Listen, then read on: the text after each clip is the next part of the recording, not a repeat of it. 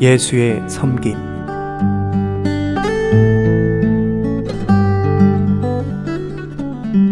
누가복음 12장 37절. 주인이 와서 깨어 있는 것을 보면 그 종들은 복이 있으리로다. 내가 진실로 너희에게 이르노니 주인이 띠를 띠고 그 종들을 자리에 앉히고 나와 수종하리라 이것은 너무 큰 은혜입니다. 어찌 이런 일이 있겠습니까? 그러나 주님은 장래에도 여전히 우리를 섬기리라고 말씀하셨습니다.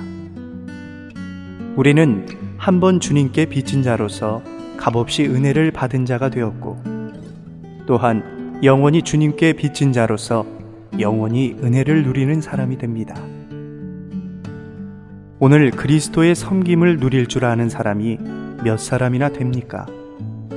많은 경우 우리에게는 우리가 그리스도를 섬겨야 한다는 그릇된 관념이 있습니다. 우리는 그리스도의 섬김을 원합니까? 어떤 형제는 자기의 기도가 너무 냉담함을 느끼고는 어떻게 해야 기도가 뜨거워질 수 있느냐고 묻습니다.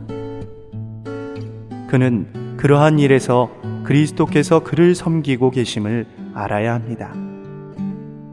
하나님께서 그리스도를 우리에게 주신 목적은 우리를 섬기게 하기 위함입니다. 십자가의 죽으심으로부터 영원까지 그리스도는 우리를 섬기는 분이십니다. 이것을 우리가 잘 깨닫지 못하더라도 누려야 합니다. 베드로같이 사양하지 말고 요한처럼 주님의 품속에 누워서 주님께서 섬기시도록 하십시오.